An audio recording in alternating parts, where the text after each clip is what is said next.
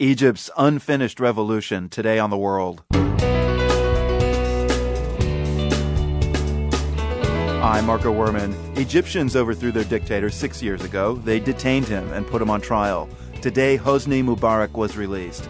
But this activist says the fight's not over yet. For those of us for whom the revolution was against a regime and was against the repression of that regime, the revolution very much continues because its goals haven't been achieved.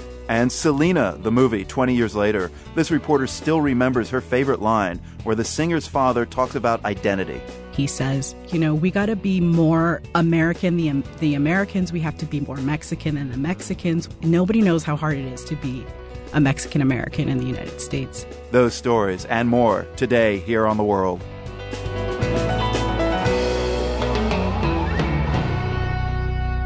I'm Marco Werman, and this is The World. All eyes were on a chaotic Washington today. Just before a scheduled vote in the House on repealing the Affordable Care Act, President Donald Trump reportedly asked Speaker Paul Ryan to pull the measure. We'll be looking at the aftermath of all this next week. Check out our ongoing coverage at pri.org.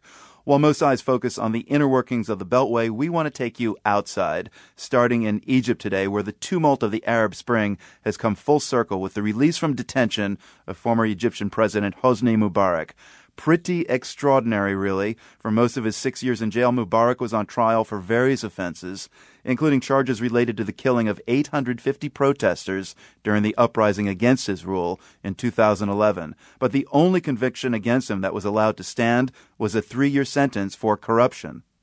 Columnist Mona Eltahawy in Cairo was one of those who took to the streets back in 2011. Mona, how do you feel about Mubarak's release today?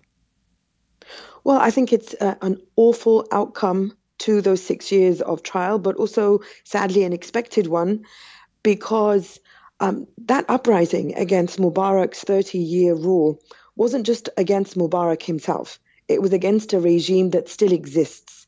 And to expect that same regime, which is military backed and which has basically ruled Egypt since 1952, to expect that same military backed regime to treat Mubarak with any sense of accountability is to have expected that regime to have been shaken in the least by the revolution.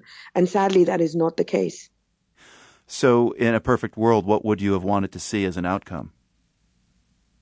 In a perfect world, I would like to see Mubarak being held accountable for his 30 years of repression, during which he used systematic torture and censorship and all kinds of human rights violations against dissidents. I would like to see him held accountable for the deaths of those 850 revolutionaries during the uprising. And I would like to see his various ministers who benefited from his 30 years of rule and who took part in that repression and in the killing, such as the interior minister, for example.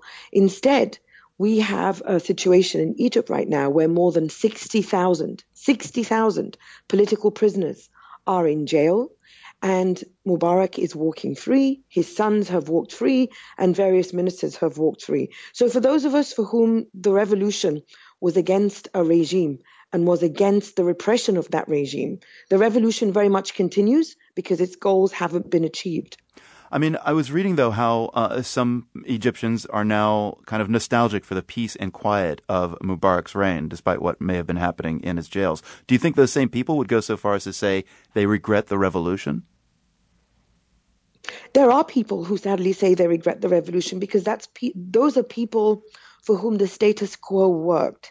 Those are people who were not hurt in any way that by the Mubarak regime and who naively and myopically thought the Mubarak regime would never hurt them. So, for example, I met someone last night whose husband was imprisoned for a while by the current regime. And she told me frankly, you know, before my husband was sent to jail, I liked the regime. I didn't have any problems with it. You know, I did. I, I, went about my daily business. I had no problem.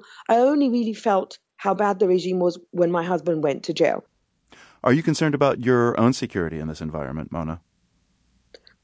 I, am concerned about everyone's um, safety, to be honest with you, Marco. Uh, and if anything, I'm safer than many people. But uh, obviously, I'm not safe. In November of 2011, Egyptian riot police broke both my arms and sexually assaulted me, and I was detained for 12 hours, during which I was interrogated blindfolded by the by military intelligence. I have been smeared regularly.